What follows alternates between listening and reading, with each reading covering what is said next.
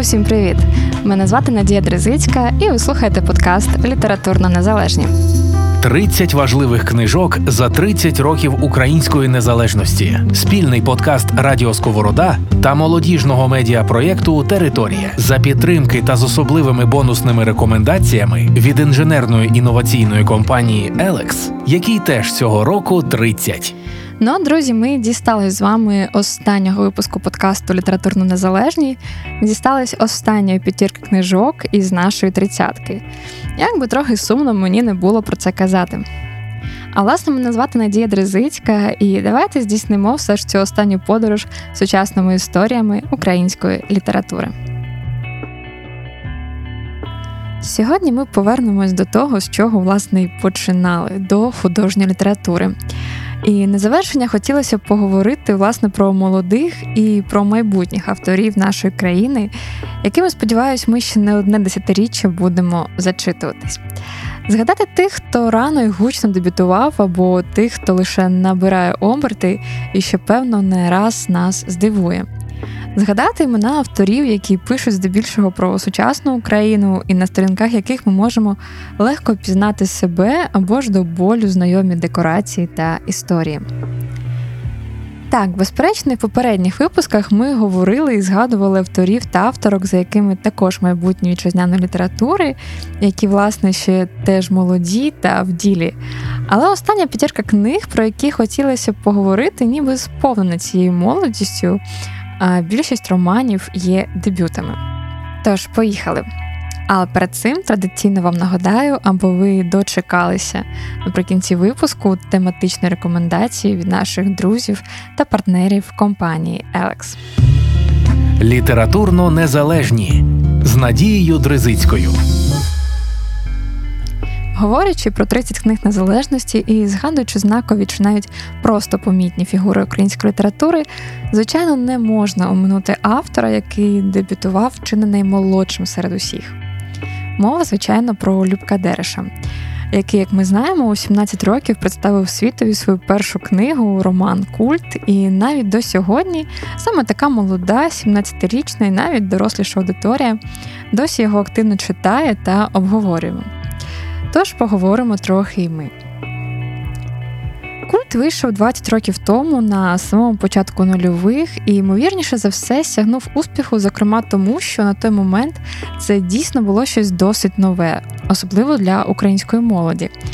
Така собі ода неформальним тогочасним рухом з притаманними їм таємничістю та власними культами, з наркотичними досвідами, дослідженнями власної свідомості, з сексуальними досвідами також, зі своїм сленгом та поняттями, і не без іронії, не без закоханості, не без певного юнацького максималізму і жаги до експериментів та усього нового. Якщо коротко про сюжет, розгортається історія в досить віддаленому селі Львівської області, селі Мідні Буки, куди приїжджає на викладацьку практику студент п'ятого курсу біологічного факультету Юрко Банзай. У коледжі він знайомиться не лише з досить колоритним викладацьким колективом, а й з тендітною і в чомусь зворушливою школяркою Дарцею Борхес. Блондинка літературному кумиру дівчини, до якого тут буде чимало відсилок, як і до Костанеди, до речі, яким дівчина теж зачитувалась. І, власне, Банзай, скажімо так, трохи забуває про поняття викладацької етики і, м'яко кажучи, веде себе з Дарцею, ну, зовсім не педагогічно. Разом вони досліджуватимуть свою свідомість та її можливості і межі, і свої сни, тіла та, зрештою, різноманітні вірування і таємничих полінезійських богів. Власне, психоделії, сюру та навіть певної містики тут не займати. Знаючи, наскільки сьогодні молодим авторам не просто хоча б кудись пробитися і стати помітними, аби публікувати їх перші роботи, мені особливо цікаво було дізнатися, як на початку нульових це вдалося такому юному Дерешу. Тож нехай він сам про це трохи розкаже. Я написав «Культ». Я його заніс спочатку своїй вчительці там, з української мови. Занеси, каже, Небуракові в дзигу. З'ясувалося, що Небурака немає, є Іздрик. І я для Іздрика. Більше того, виявляється, є якийсь журнал такий літературний «Четвер». І я Іздрика теж не застав. На той час у Львові було радіо, таке доволі незалежна радіостанція, радіоініціатива. раптом я чую, як по радіо читають уривки з мого тексту. От, я обімлів, звичайно, і тут Іздрик своїм замогильним голосом каже: «Якщо автор цих рядків чує, нехай виходить на зв'язок». Попри те, що критики здебільшого розносили культ і досить небезпідставно, адже перетинає зі світом і героями Говарда Лавкрафта тут чимало, аудиторія шанувальників роману все ж не злецька, та й українські письменники не гребуть статусом, а чи тавтологією називати роман культовим. Бо зрештою для тих часів книга стала проривом, оскільки тогочасна молодь чи не вперше на сторінках української літератури змогла знайти себе. Себе сучасних, живих, якими вони є. З їх словами, виразами, з їх тодішнім культурним тлом і простором. Тож роман є, як його ще часто називають, певним пам'ятником культури покоління молоді дев'яностих, початку нульових. Я ж читала культ на початку десятих і пам'ятаю, що з одного боку була дійсно вражена змістом, власне, читати про гриби та інші речовини їх особливості в книжках українських авторів мені до того не доводилось. А втім, зростаючи вже у все ж трохи інакших декораціях, певно, що не до кінця змогла відчути все описане. А втім, не менш цікаво, як молодь сьогоднішня прочитує культ, бо народжені нульових нерідко про нього згадують. Як і будь-яка історія, в якій перетинаються світи, роман, звичайно, не міг обійтись без протистояння. Світла й темряви, доброти і зла, в якому кохання долатиме усі перешкоди, поклоняючись своєму богові. Вся та метушня, вона нічого не означає. Вона не має жодного значення. Єдине, що має значення, що повинно мати значення – це любов. Вона врятує світ. Кінцевому результаті. Бо якщо це не так, то і Кавка – звичайнісінький сухотник, і Гендрикс – простий собі нігер з гітарою, і джез тоді не джез, а так собі трелькання на піаніні. Вона просто мусить врятувати всіх нас. Не краса, не секс, не пристрасть, не гроші, не надії і точно не політика. Світ врятує любов. Впевнена, що так і буде. Літературно незалежні від Радіо Сковорода та молодіжного медіапроєкту «Територія». Ще один автор, якого я ніяк не могла оминути, говорячи про сучасну літературу, автор, який вже не один рік вражає накладами та власними романами і трилерами і їх непересічними сюжетами. Автор, від якого фанатіють українські поціновувачі фантастики, та й не лише. Який пише так, що не заснеш, поки не дістанешся фіналу. Автор, який, впевнена, ще неодноразово здивує усіх своїми історіями та пізнавальними турами і лекціями. І мова, звичайно, піде про Макса Кідрука. Обирати з історії Макса якусь одну було дуже непросто, але вирішили зупинитись на тій, яка частково була заснована на реальних подіях, а частина подій, на жаль, за дивним збігом обставин була наче втілена в життя. І це драматична історія «Жорстоке небо». Отже, «Жорстоке небо» – це технотрилер, події якого розгортаються довкола авіакатастрофи українського літака, що трапилась у Паризькому аеропорту і забрала життя сорок дев'ять людей. За офіційною версією, причиною катастрофи стала помилка наземних служб аеропорту, які вивели на посадкову смугу, куди мав приземлитися літак, величезний снігоочисник. Але я Діана, молода жінка, українка і донька розробника того самого літака, що зазнав катастрофи, яка пам'ятає, як ще рік тому вже покійний її тато Радіон Столер казав, що літак не можна випускати через певні несправності. Тож вона неохоче вірить у офіційну версію і прагне розібратися в причинах катастрофи та приєднується до міжнародної слідчої групи. Куди врешті ця історія приведе Діану, ви, сподіваюсь, дізнаєтесь на сторінках роману. Принаймні, дуже раджу це зробити і загалом познайомитись з творчістю Макса Кідрука, якщо ви є поціновувачами такого жанру або ж ще досі взагалі з ним не знайомі. Про що хочеться сказати і особливо відзначити? Жорстоке небо – одна з небагатьох історій Кідрука, яка повністю позбавлена якихось елементів фантастики чи містики. Натомість сповнена вона сотнями цікавих та подекуди вражаючих фактів з фізики, аеродинаміки, авіаційної інженерії.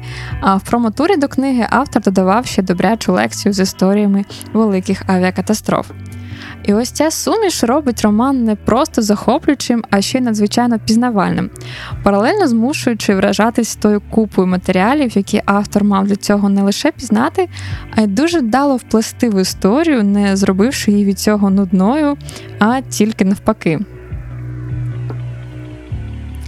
Чи не головну складність для себе автор бачав не в цьому.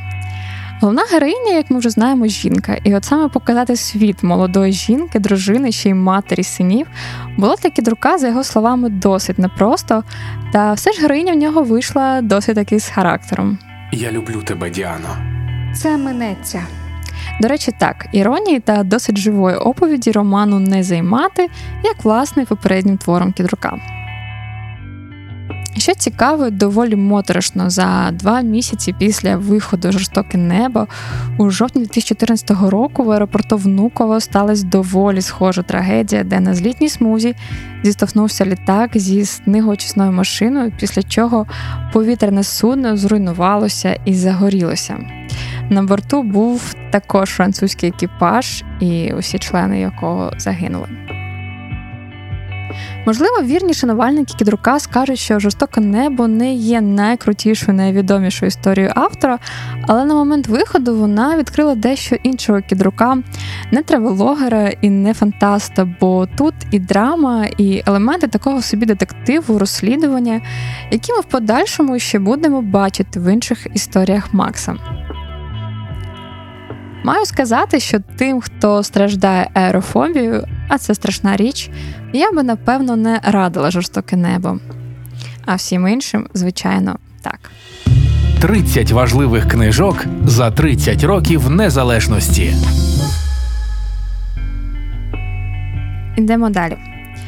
Без наступного автора, мені здається, також не можна уявити ні цю тридцятку книг, ні майбутнє української літератури, бо, впевнена, він потішить нас ще не одним романом, чи то збіркою короткої прози, історіями про Закарпаття або ж подорожами близькими далекими країнами. А власне, якщо згадуєш про Закарпаття, то вже одразу стає зрозуміло, що далі мова піде про Андрія Любку. І роман, який хочу згадати, його, власне, перший опублікований роман «Карбід». «Карбід» – це сповнена іронії, авантюрна пригодницька історія, події якої відбуваються у вигаданому прикордонному містечку Ведмедів впродовж літа напередодні Дня Незалежності. Головний герой, її історик Тис, прагне усіма можливими методами прискорити ту омріяну інтеграцію України з Євросоюзом, хай вже і не таким шляхом, на який усі сподівалися б. А власне, хай вам трохи про сюжет розкаже сам Андрій Любка. Роман завжди був для мене спокусою, викликом. І я весь час про нього думав, і два роки писав, і нарешті написав. А, а тема така, тому що її під... наштовхнуло саме життя. Так? Я, я виріс у містечку Виноградів на Закарпатті, яке розташоване за п'ятнадцять хвилин від угорського кордону і за десять хвилин від румунського кордону. Відповідно, оцей кордон колись мав вилізти в якихось текстах. І він виліз, головний герой цього роману, Карбід, його називав, він вчитель історії, і його так називають, це прізвисько, яке йому дали його учні. Він вирішує будувати або рити тунель у Євросоюз. І, зрештою, таким що найсправжнішим імпульсом була, була подія у дві тисячі дванадцятому році, коли, власне, в Ужгороді знайшли е, контрабандний тунель, так, який був оснащений за останнім словом техніки, і там були рейки, вагонетки, і він курсував як транскордонне метро. І, власне, тоді я вперше подумав, що мій головний герой, якого я хотів зробити таким у такому авантюрно-донкіхотському стилі, е, мій головний герой має клюнути на якусь таку глобальну ідею, в нього має бути якась така шляхетна ідея, і от, власне, побудова такого тунелю, який виведе Україну в Європу, мені здалося, що це може бути цікаво. Головний герой хоче збудувати тунель під кордоном на сімсот метрів. Для того, щоб це зробити, він збирає е, своїх друзів. Із, із восьми головних героїв шестеро – це, як і в будь-якому закарпатському місті, це контрабандисти. І е, він збирає їх, і вони хоч якщо він вважає, що цей кордон, що цей тунель має відкрити кордон для українців, то вони це контрабандисти, які хочуть мати цей потаємний лаз, яким вони будуть перевозити якісь товари. Так, і патронат над всією ідеєю бере мер міста Ведмедова, mm-hmm. вигаданого міста, в якому це все відбувається. І вони риють тунель не будь-де на околиці чи на якомусь цвинтарі, скажімо. Вони риють цей тунель на центральній площі міста, камуфлюючи його під фонтан. Вони кажуть, ми тут хочемо поставити фонтан єдності. Ще й нарекли фонтаном єдності з Європою. Це дійсно дуже по-нашому.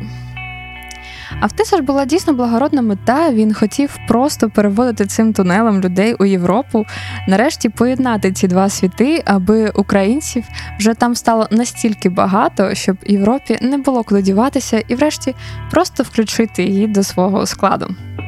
Аби ж все було так просто. Карбід – це такий собі портрет сучасного Закарпаття, яке дійсно роками, десятиліттями живе з контрабанди.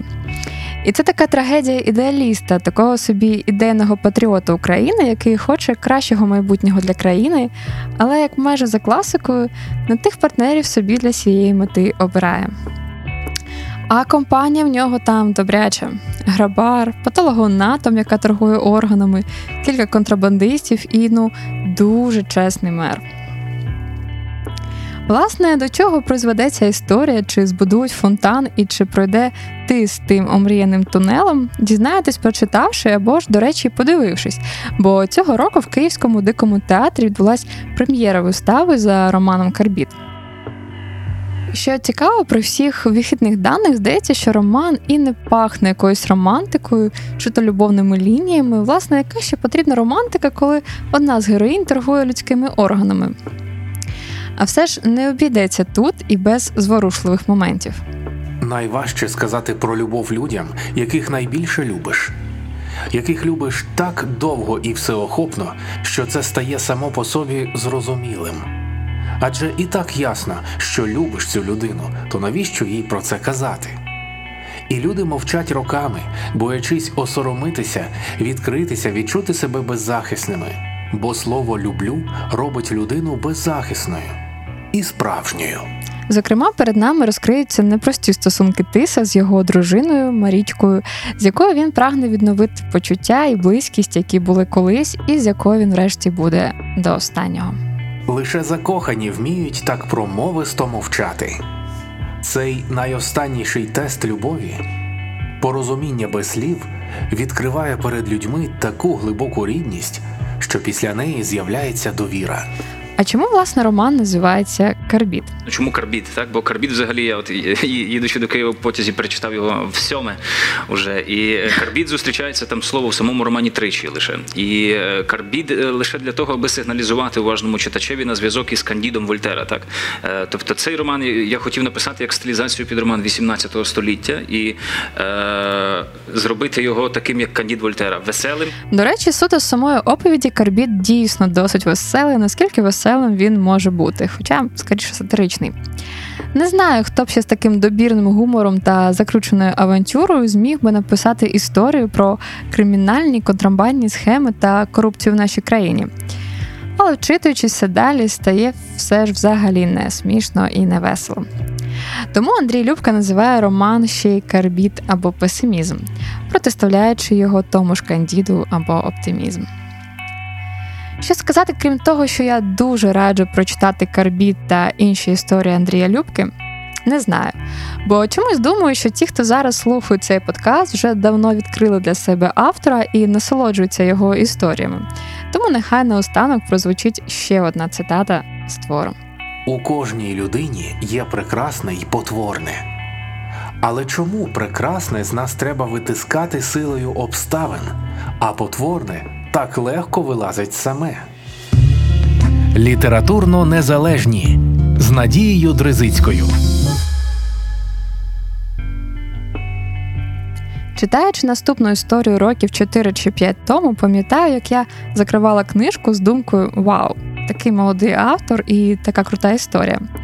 Не подумайте, я не джистка, просто все настільки майстерно, і історія така непроста, доросла, бо власне герої там не юні. Коротше, була в захваті і відзначила, що за цим автором варто стежити і читати. Що, власне, роблю до сьогодні, нещодавно дочитавши «Залізноводом». Але зараз розказати хочу про Баборню, письменника, поета Мирослава Лаюка. Настав час скелетів, що випадають із шаф. Той, хто їх знаходить, намагається зменшити гуркіт. Проте сухі кістки падають на землю, зчиняючи такий гуркіт, як каміння, що котиться згори. Воно піднімає на ноги всіх звірів і людей, розриваючи повітря своєю недоречністю. І ця історія справді сповнена тих таких скелетів, які були приховані у шафі типової такої радянської вчительки Мегери Марії Василівни, яка не дуже ладнає ні з колегами, ні з учнями, хіба з власною рішучістю, суворістю та чималим запасом ненависті, який ще й підживлювали впливові зв'язки. І, власне, ми опиняємось в її житті в той момент, коли вона вирішує підсумувати все прожите, розказати свою історію. А там, повірте, є що розповісти. У семидесятих роках минулого століття молодущу Марію відправляють у глухе карпатське село, так би мовити, розпочату викладацьку кар'єру вчителя-біолога. І, власне, з нею ми проживатимемо тут добрячу частину її життя. Трагічну загибель, хай зовсім нелюбого чоловіка військового, а все ж який був і зовсім не без гріха. Народження сина і, врешті, велике кохання усього життя до місцевого лісника, яким вона, врешті, виправдовуватиме в підсумку все чи не краще, що було з нею. Тож, будучи чи не головним втіленням зла у школі, в серці Марія Семенко все ж зберігала ще певну сентиментальність. Роман буде не лише подорожі по світу героїні, а й таким собі екскурсом в радянські реалії з детально змальованими тогочасними декораціями, настроями, станом радянської освіти та порядків у ній, з культурним тлом, поціновувачі Софії Ротару, до речі, гадаю, дуже оцінює цей твір, та й зрештою портретом тогочасної людини.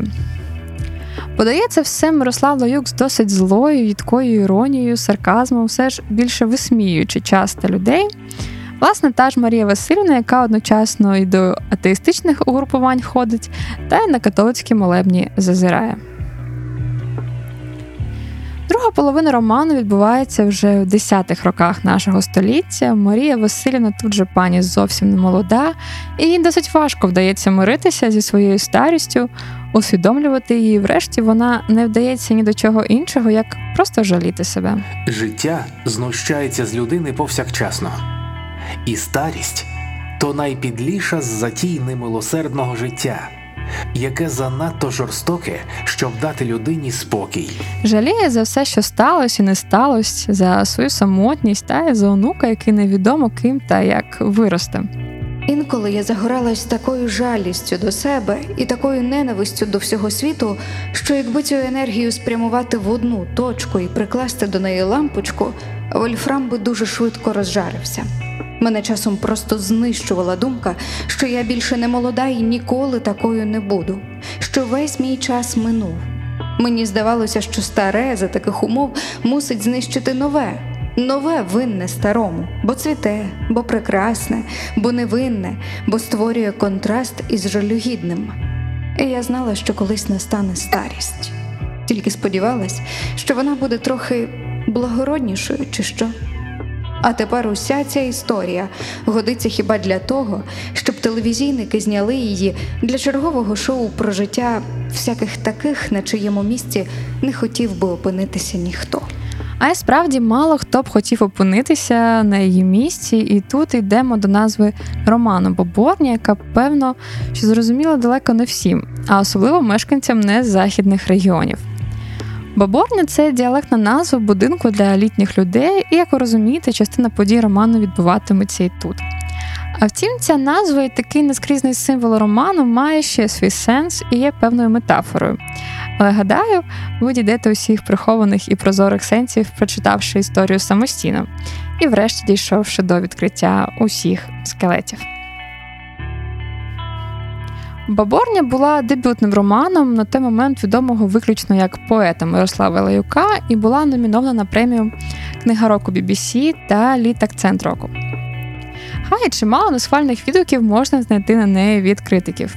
Закидають і безмір іронії, і сатири, яка лише заважає, не до кінця зрозумілий фінал і загалом досить непевну композицію. А все ж прочитати усі радять.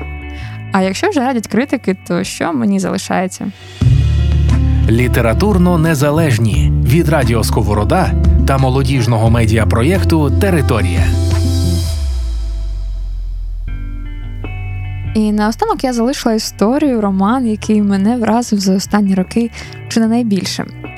Своєю відвертістю, чесністю та сміливістю показати тих персонажів, героїв, до яких ми ще не готові. Принаймні про це свідчило чимало суперечок, які щинилися довкола історії після її виходу. А втім, ці люди складають певно чи не половину, може і більше, частину населення нашої країни. Сидять з нами поряд в кафе, ходять в одній і ті ж продуктові, сплять в сусідньому купе і намагаються собі жити так, ніби війни у цій країні немає. Ніби вона десь там, невидима. І це роман української перекладачки-письменниці Гаськи Шиян «За спиною». І як би не старалися режисери, оператори і сценографи, все одно це був би той випадок, коли реальність понуріша, ніж депресивне кіно, яке про неї знімають.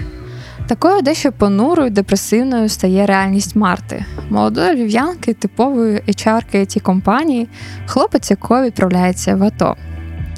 А вона ж залишається в місті проживати і далі своє аполітичне, відмежоване від новин, дискусій та будь-яких згадок про війну життям. Хай тепер в неї це доволі кепсько виходитиме. Марта є головною героїнею і, власне, її голосом ми чуємо усю історію. Марта не ідеальна і не прагне нею бути. Вона щира та чесна, передусім самою собою. І які в неї не були погляди, а вона ж на них має право. Вона дуже жива. В її голові постійно роються тисячі думок та паралелей, ведуться безкінечні діалоги, вона постійно рефлексує і намагається зрозуміти, чому ж він обрав війну. Війну, а не її. Доволі саркастично вона розмірковує і про суспільство, з яким їздить в одному вагоні, разом закупляється до Нового року, ходить в спортзал та відправляє речі на схід. Дні до Нового року минають наче з прискореною швидкістю. Зрештою, як завжди. Таке враження, що рік настільки замахався сам від себе, що хоче скоріше змотати вудочки. Люди наче сходять з розуму. Неодмінно все закінчити до тридцять першого грудня, бо інакше над тобою нависне прокляття не закінчити нічого до віку. Увійти без боргів, вийти сухим з води. І про нове покоління, до якого, власне, і сама належить. Але зараз усе суттєво змінилося. Довкола з'явилося надто багато гарних і естетичних спокус. Пивіський саур, смузі, апероль, шприц.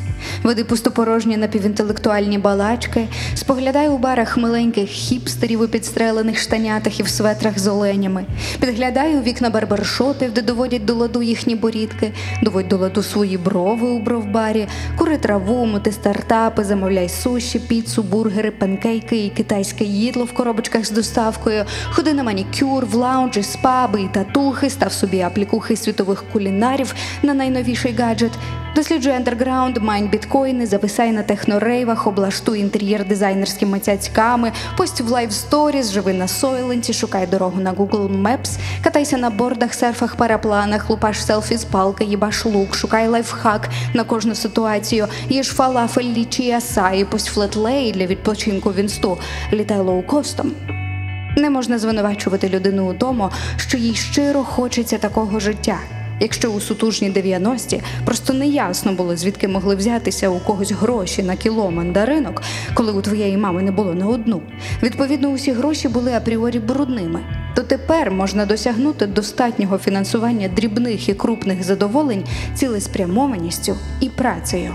І навіть працею мозком. А власне, роман і є частково такою одою поколінню, Поколінню, батьки яких виїжджали на заробітки, тим самим забезпечуючи дітей не лише фінансово, а й дитячими, підлітковими травмами. І, гадаю, чимало хто себе тут впізнає. Врахувати той фактор, що це покоління, яке я назвала так образно покоління солом'яних сиріт, тобто це покоління кінця дев'яностих, початку нульових, які часто росли покинуті батьками, які поїхали на заробітки. Тобто Марта, власне, є і її бойфренд, теж вони є представниками цієї такої ситуації, коли ти ростеш в маленькому містечку на Західній Україні, мама поїхала в Італію, тато або поїхав з нею, або поїхав в іншу якусь сторону на заробітки. Тобто фактично немає відчуття домашнього затишку, немає відчуття повної сім'ї, і все це в умовах економічної кризи.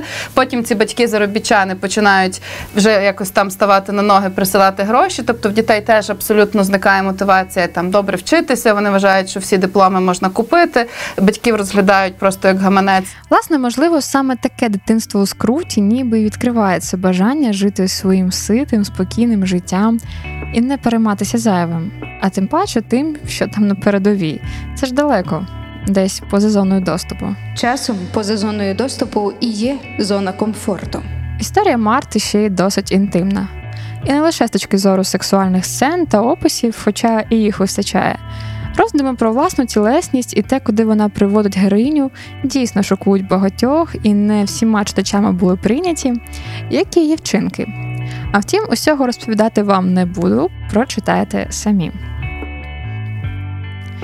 Активісти, феміністки, звичайно, щиняли чимало суперечок у соцмережах з приводу роману, і, певно, їх можна зрозуміти, адже не таких героїв прагне український читач, поки триває війна.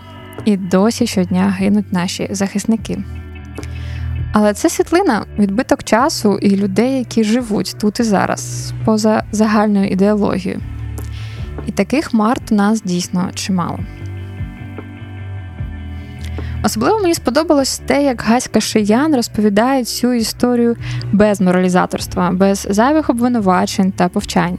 Хоча поряд з Мартою є героїні, жінки, які чекають, активісти, волонтерки, та й вона врешті разом з ними час від часу також передає речі і все необхідне на фронт.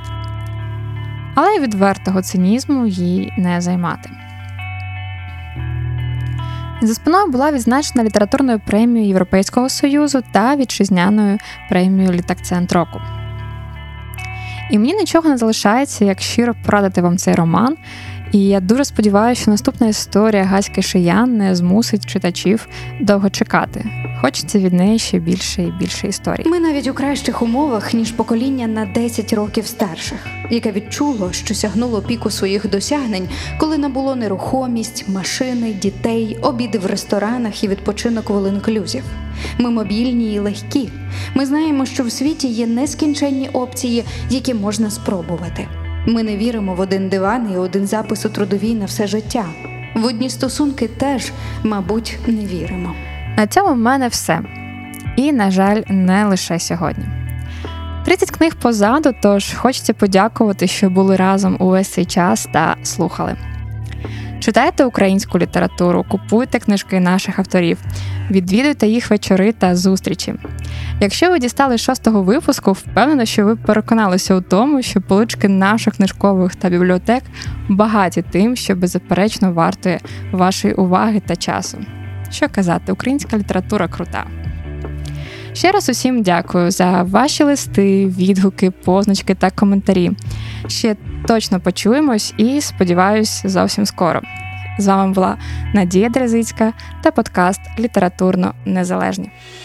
Особлива бонусна рекомендація від інженерної інноваційної компанії «Елекс», якій теж цього року тридцять. Привіт, це Таня Байбак. Віднедавна я працюю в комунікаціях в «Елексі». Зараз я прочитаю уривок з книги Івана Байдака «Непомітні». Ця книга вчить людей розуміти людей і чути людей. «Непомітні» – книга молодого українського письменника Івана Байдака, який зібрав чотири непрості й непересічні історії про героїв, які воліли би бути непомітними. Ці чотири історії – чотири особливості або ж діагнози – вітеліго, гемангіома, алопеція, синдром Туретта. Це чотири особисті кризи через свою інакшість та неприйняття оточенням і чотири різні шляхи виходу з них. Найбільший страх – здатися. Опустити через все це руки, не витримати тиску, втратити над собою контроль, загнати себе в депресію, перестати себе сприймати або почати ненавидіти, жаліти себе або піддатися течії, опинитися у вільному падінні. Варіантів самознищення безліч. Життя з особливістю – це постійна боротьба, передусім із собою. Це як віртуальна гра, де проходиш різні перешкоди, але кожного нового рівня опиняєшся в новій ситуації, до якої ще не готовий. Я долучаюсь до боротьби щоразу, коли виходжу з квартири. Мене постійно бачать люди. Ні, не так. На мене постійно витріщаються люди. Вони помічають тик і не можуть відвернути від мене погляду. Щодня, бо щодня я зустрічаюся з людьми, які бачать мене вперше. Уявіть, що ви йдете вулицею, а вас детально розглядає кожен перехожий. Ви, напевно, перевірите, чи у вас все гаразд із зачіскою, чи не забруднився одяг. А я знаю, що зі мною. Я знаю, чого мені коштує боротися з цим. Всі герої книги реальні, а тому настільки відверті й щирі розповіді про боротьбу з тим, що від тебе не залежить, про які раніше майже не наважувались говорити, писати і, власне, просто заводити в площину дискусій в Україні. Подкаст «Літературно незалежні» з Надією Дризицькою від Радіо Сковорода та молодіжного медіапроєкту «Територія». тридцять важливих книжок за тридцять років української незалежності. За підтримки та з особливими бонусними рекомендаціями від інженерної інноваційної компанії «Елекс», який теж цього року тридцять. По вівторках на SoundCloud, Google та Apple Podcasts.